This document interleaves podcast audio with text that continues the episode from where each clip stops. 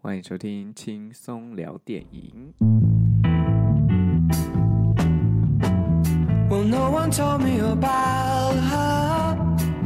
the way she lied. 首先，先跟大家说新年快乐！我们终于过了二零二一，走到了二零二二，希望疫情赶快结束。但最近电影院的人潮倒是很多，不管是法兰西特派周报，还是美国女孩，或是偶然与想象啊，或者接下来介绍这部电影《泰》，都非常多人，而且还有多兰粉的大片《麦特与麦斯》也都上映了。所以希望这些看电影的荣景可以继续下去，不要像之前疫情之后还过了很久才开始大家敢去电影院啊！拜托拜托。接下来要介绍的这部电影呢，就是去年二零二一年坎城影展的最大赢家金棕榈奖的泰 Titan，然后其实好像法文是念 Titan，但其实就是那个钛那个金属元素那个字，那个元素表上会出现那个一个金一个钛这个字。那因为它取名是用这种元素的。方式取名，而且它的海报啊，或者是它释出的任何平面，或甚至预告片，都会让人觉得说：“哎，这是不是一个科幻惊悚片，或是科幻恐怖片？”就是它可能是一个新世界，或是一个架空的世界的感觉。但我先跟大家说，并不是，所以你不用抱着错误的期待去看这一部片。整个故事的世界呢，就是我们的现实世界。但只是它里面有一个设定是完全超乎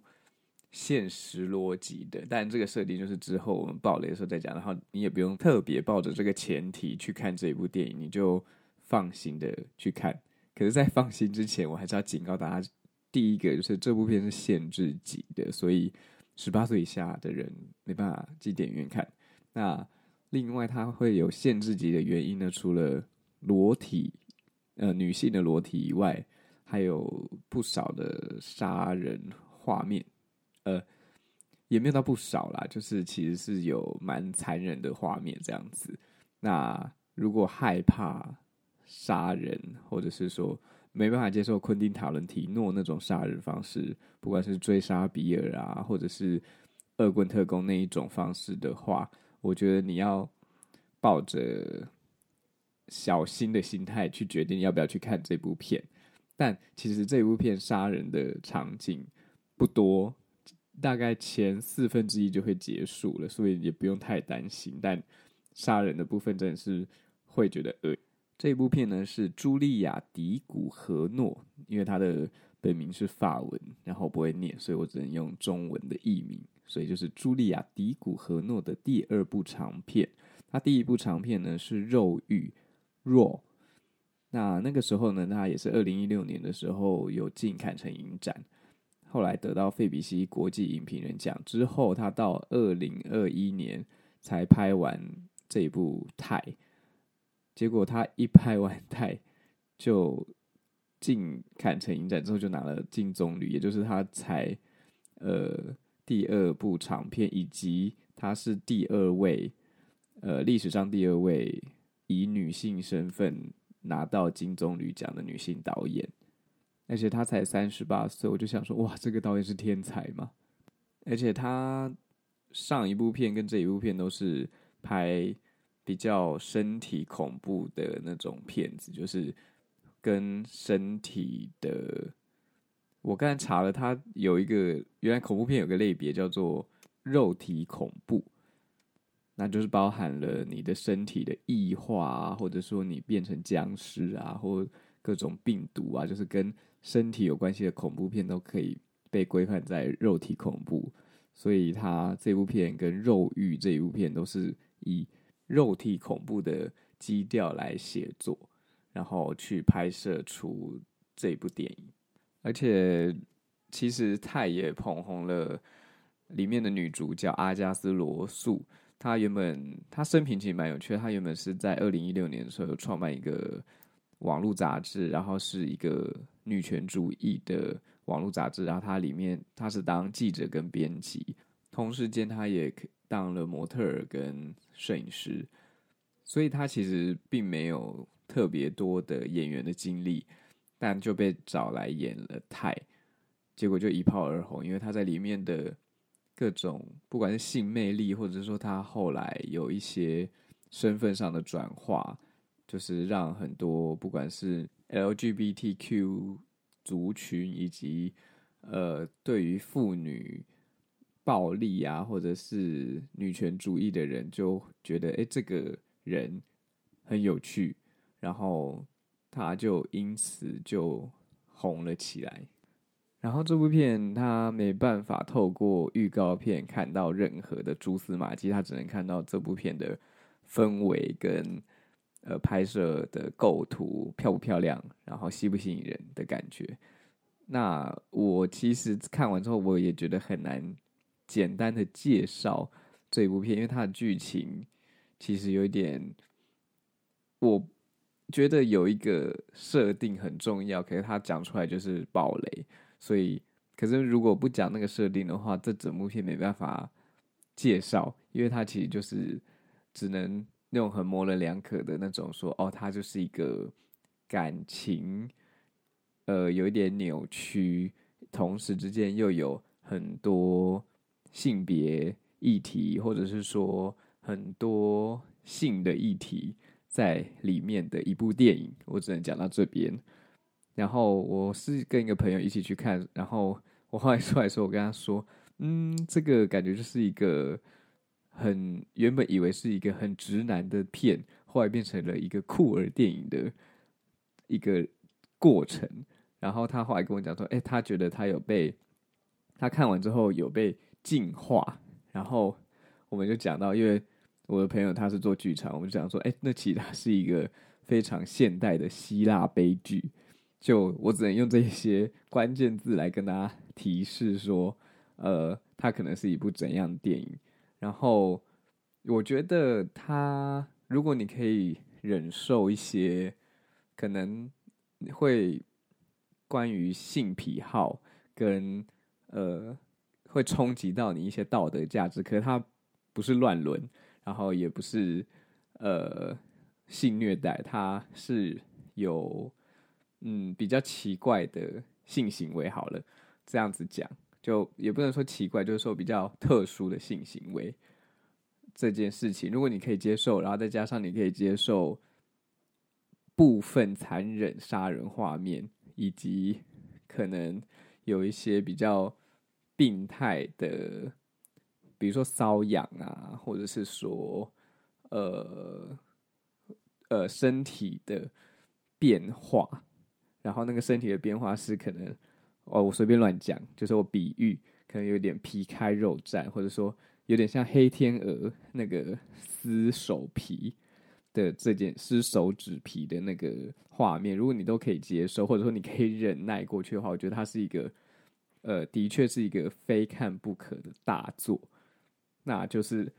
请自行去衡量自己要不要看，因为我没办法去做非常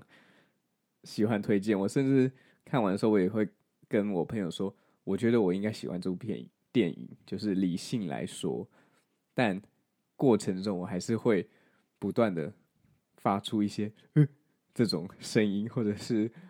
发就是表情，可能在口罩底下就很多。那种呃，怎么会这样？呃，这种这种表情，然后身体就会突然间缩成一团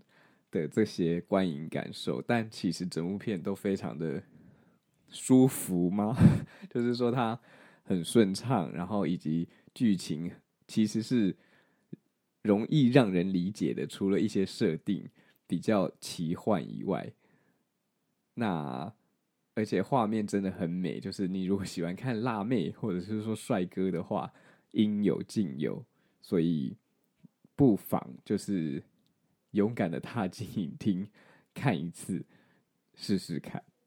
所以如果你真的不能接受追杀比尔，然后也不能接受那种比较呃扭曲的情感关系的话，那我就建议你就不用。看这部电影不会有任何损失的。好，那接下来我们就要进入爆雷的时间了，因为再这样讲下去，我也不知道说什么了，因为没有东西可以介绍了。我觉得这部片很需要讨论，也就是说，尽量不要你一个人去看，或者说你身边没有任何人去看，然后你看完之后就憋在心里，然后 就想说：“哦，好吧，我看完了。”这样子，就是他很需要有一些剧情需要被讨论，比如说到底这位女主角是怎么怀孕的，然后这个。男生，呃，那个后来错认他是他儿子的这位爸爸，是用什么样的心态去错认，或者说他其实根本就知道他就不是儿子，所以，但反正就有一个人出现了，所以他就欣然接受他加入了他的生活。这些东西，我觉得他都很需要被讨论，因为他并没有一个很清楚明显的答案，以及这部片到底。带给你什么样的感觉？我觉得他需要很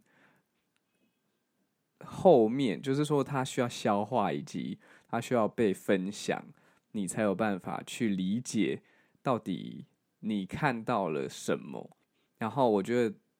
我觉得这个导演很厉害的部分是，他真的没有在管，呃，观众看不看得懂，或买不买单，或他。到底有没有要说什么这件事情，我觉得都不重要。他就是讲了一个他脑袋里头想到的故事，然后这个故事这样噼里啪啦噼里啪啦就写完了这样子。所以希望呢，刚好录这个 podcast 也是希望说，至少我把我的想法丢出来，有一些如果苦无讨论的人，或者说苦无。找不到任何跟你有一样想法的人，或甚至说，哎、我没有听过这个想法的，都可以听听看我对泰的想法。那我对于就是，呃，这部片前面他进到那个，就是女主角进到那个展场，然后热舞就跳一些性感的舞，然后取悦男性观众这件事情，我就想说，哎、欸，这部片。好直男哦，然后就是一堆辣妹，然后一堆近近乎裸体的辣妹在那边在车子上跳舞，然后很像在车展，然后一堆直男就跑过去要跟他们要签名。我想说，哇，这个场合真的很值哎。然后那个时候我还不，就是我没有认真到我有去做事先的功课，所以我不知道这部片其实是一个女生拍的。然后我就想说，哇，可是他这个一这一呃这一景的一镜到底，我觉得非常的。佩服，因为他所有的焦点跟那些好像看似呃人来来去去，但都看得到他现在的重点在哪里，以及他提示了就是后面那个跟女主角做爱的那个女生也出现在那个场合这件事情，然后一直到女主角换装，突然之间变到呃从平常的衣服变到她表演的衣服这件事情，我都觉得说，哎，这整个。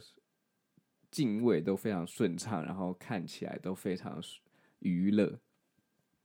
而且女主角真的很正，就是她换成那个表演衣服的时候，我就觉得哇，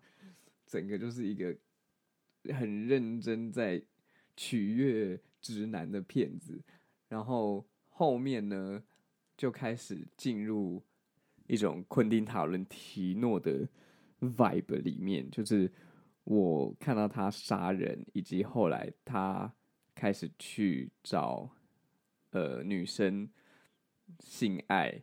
以及他那一景在那个女生家把女生干掉之后，发现他还有一堆室友，然后他把所有室友干掉的那个场景，都一直让我想到昆汀塔伦提诺。然后尤其他在那个杀人，就是室友杀人的那个。景里面，他又突然放了一首欢乐的老歌，我就觉得说，哎、这个手法真的很像，所以我就会以为说，哦，这是一个大直男拍的片，但他中间就又夹杂了，就是可能为什么他一开始会杀了一个男生，是因为那个男生就是一直跟踪他，然后要跟他要签名，然后最后又跟他索吻，然后最后他就因此。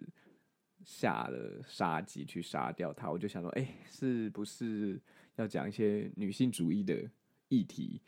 再加上那个时候他突然之间进到展间跟就是到车上去，呃，我原本以为是自慰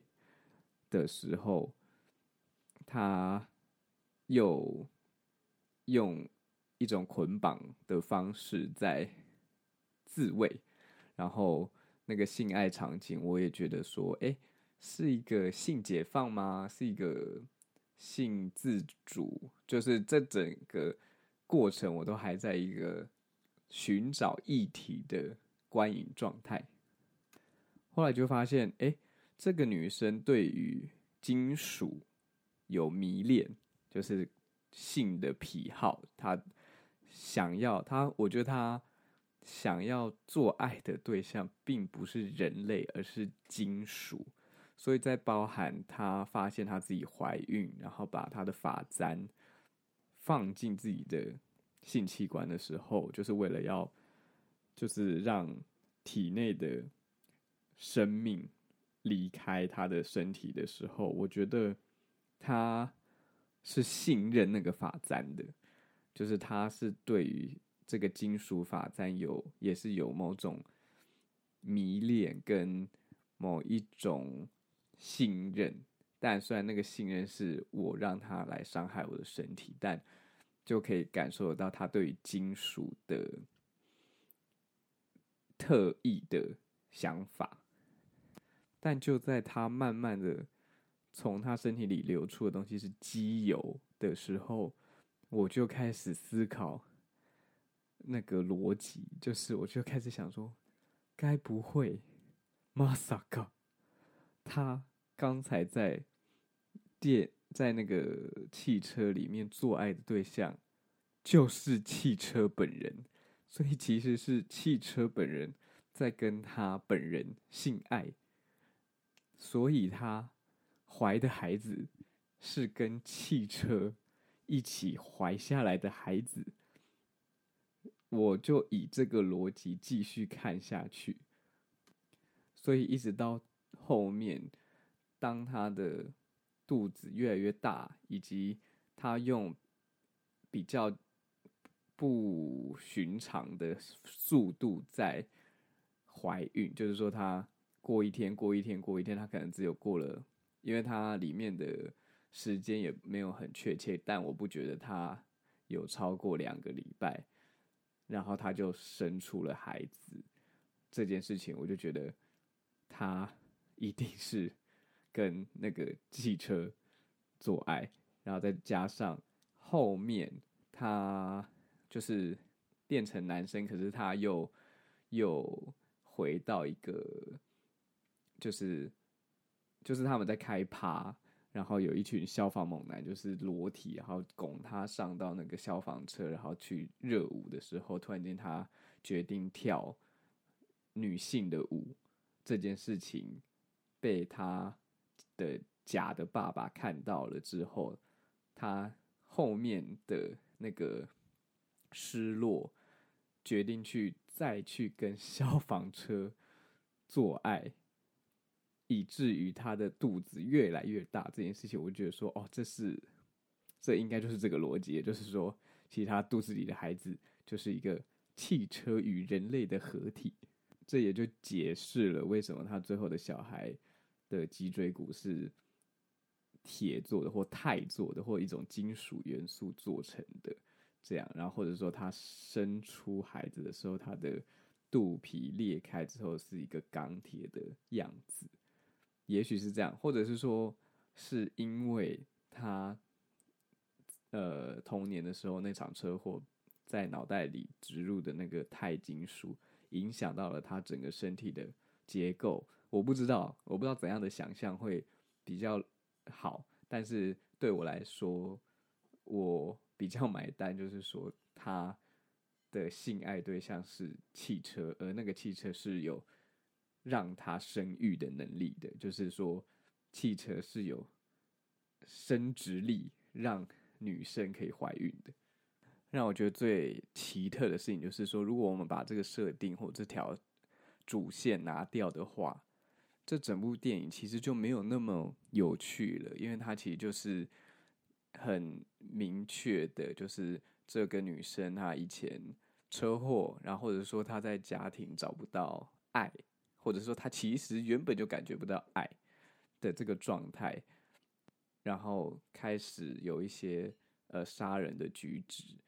来试试看有没有办法刺激到她自己对于情感层面的缺陷，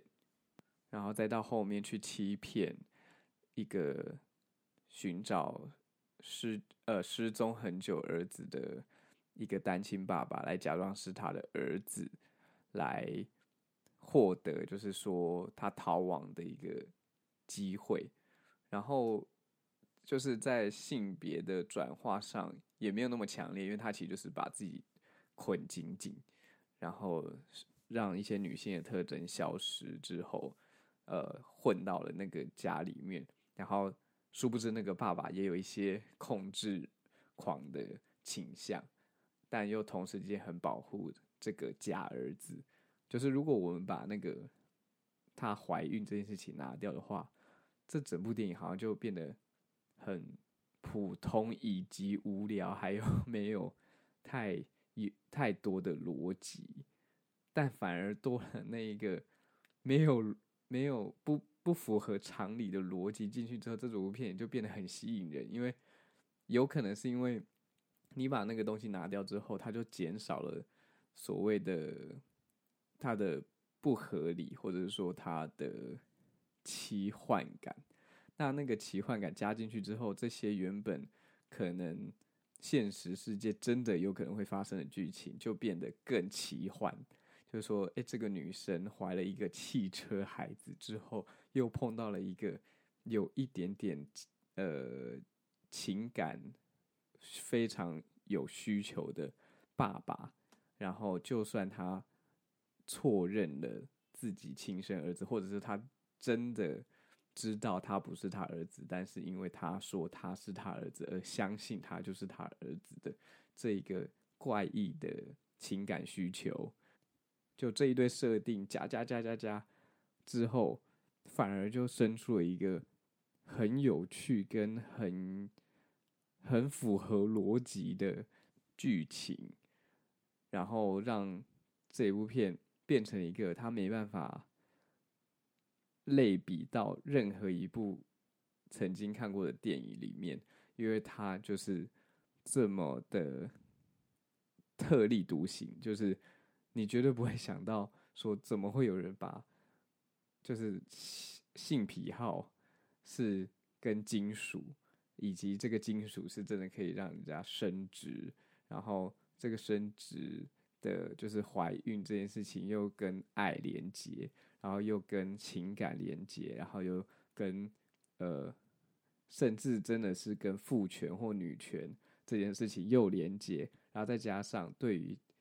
家庭或者说情情感的那种所求无度，或者是说对于情感的迷恋这件事情又混在一起，然后再加上那个爸爸又对自己年老，所以他一直打，我猜是类固醇啊，就是一直打一些可以增强肌肉的药物，让自己觉得自己很年轻。这件事情就是各种 obsess。我觉得它里面最大的命题就是 obsession，就是。迷恋，或者是说狂恋在某一个东西上面。那女主角狂恋的东西就是金属，然后呃，那个男主角就是后面出现的爸爸，就是迷恋的东西就是年轻以及他失去的儿子这件事情。然后其实另一个命题应该就是这个导演很喜欢谈论的，就是身体。就是包含了这个女生她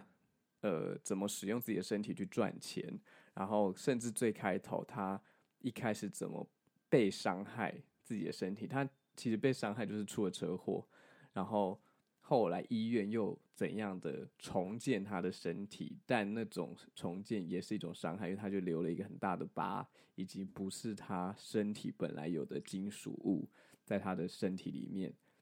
然后可能就因此造成他对于金属的迷恋这些东西，然后身体跟金属又是一个蛮矛盾的对比，就是说，就像我刚才讲的那个设定，就是说，金属怎么会生出孩子，类似这样，所以他反而去柔和了，就是说，哎，身体跟金属的一个矛盾的冲突，但在这个故故事里面，或在这个世界里面，他们是一样的，就是说，人类对金属其实是可以有感情需求的，类似这种事情。然后再加上后面那个爸爸对身体的想法，就是哦，我需要变得很壮，然后我垂垂老矣的肌肤跟肌肉，就是我不能让他们被毁坏。然后再加上呃，女生就是为了逃亡而把自己的身体，就是他把鼻子撞断，然后改变了他的头发，把他。剪得很短，然后假装自己是一个男生，把自己的胸部以及已经怀孕的肚子整个捆绑起来，这些东西就是在在的反映出，就是导演对于身体的诠释是一个非常多样化的。我觉得它就是很符合现在，呃，我觉得它糅合了现在很多议题，就是说。呃，不管是酷儿议题啊，或者是说 LGBTQ，或者是说甚至就是女权 Free the nipple，就是整部片，我觉得女主角没穿衣服的时间，可能比穿衣服的时间，可能大概五十比五十这样子，就是一直跟你说女体就是长这样，女体就是这样，而且她没有刻意的美化她，就是因为她是一直在怀孕的状态，所以你一开始会觉得她很漂亮这件事情，但她。中间开始怀孕，然后呃乳房渐渐变大，然后就是为了哺育小孩的一些身体的改变，再加上其实呃虽然后面有些就是消防猛男的部分，但他就是对照了那个爸爸，他还是其实在他那个年纪，他那个身材真的非常好，但是他就是有看到呃你人老化的。肌肤啊，或者说那个肌肉，就是没有胶原蛋白之后往下垂的这些东西，他都是给你看完，然后去，我觉得他是逼迫你去思考，就是说到底身体的框架在哪里，以及到底道德的框架在哪里，还有情感的框架在哪里，他就一直去戳这些东西，然后他也没有要告诉你答案，可是他就是顺便的把所有呃。现代的很多的意识形态放进来去挑战他们，因为我觉得他虽然一开始会以为他是一个女权或女性主义的电影，但后面呢，当女主角想要逃跑，就是逃离那个爸爸的时候，但却又决定，就是他决定不杀他，以及明明他可以逃跑了。但他出去之后又碰到了，嗯，就是一群男生去把一个女生，然后在性骚扰啊，在性霸凌那个，呃，在公车上那个黑人女生的时候，原本以为他应该要去杀了他们，但没有，他选择下车，然后离开那个地方，回到他爸爸的掌控之中。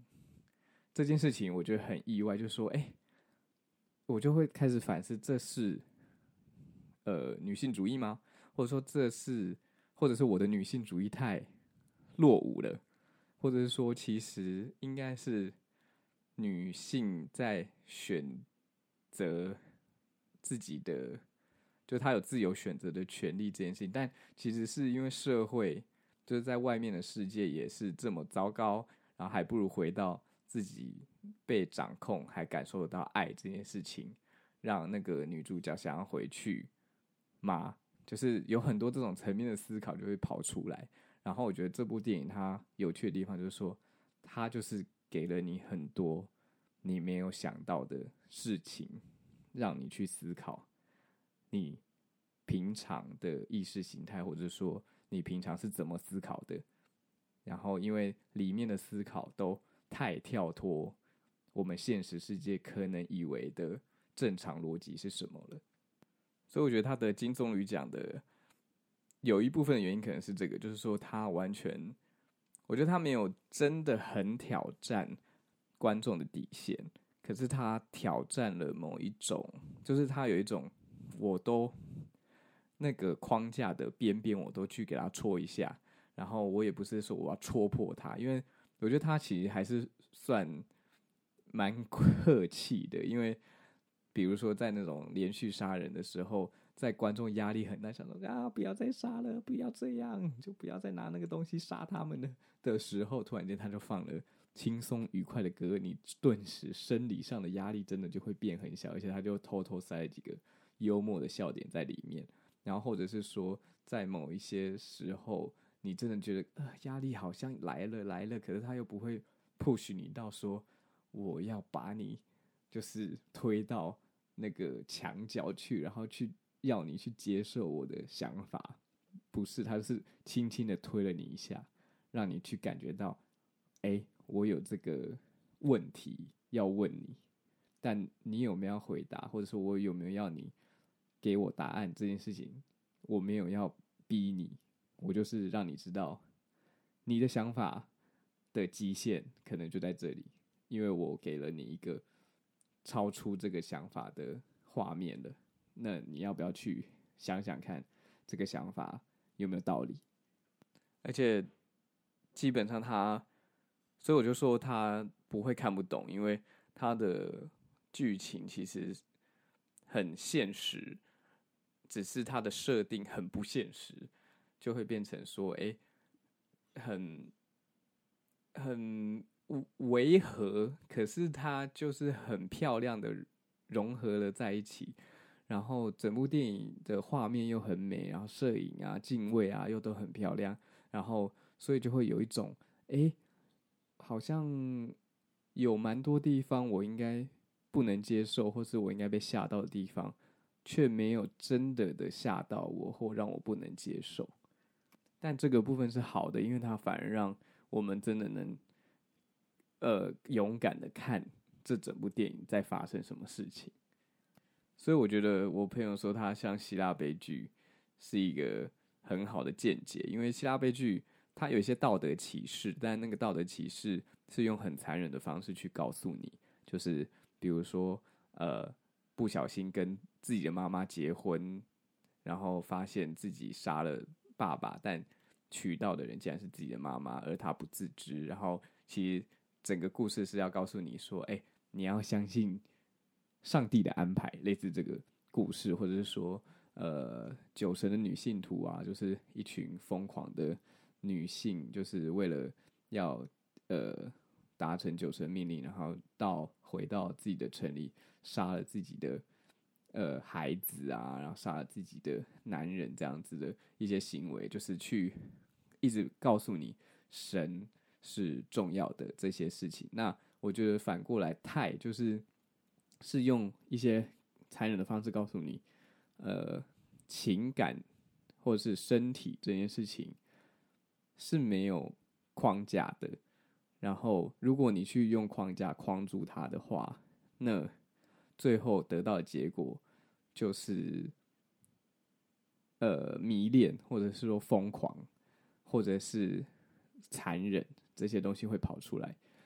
那如果你没有去框住他的话，就是我觉得后面那个爸爸跟女主角的呃开始揭露自己的秘密，就包含女主角开始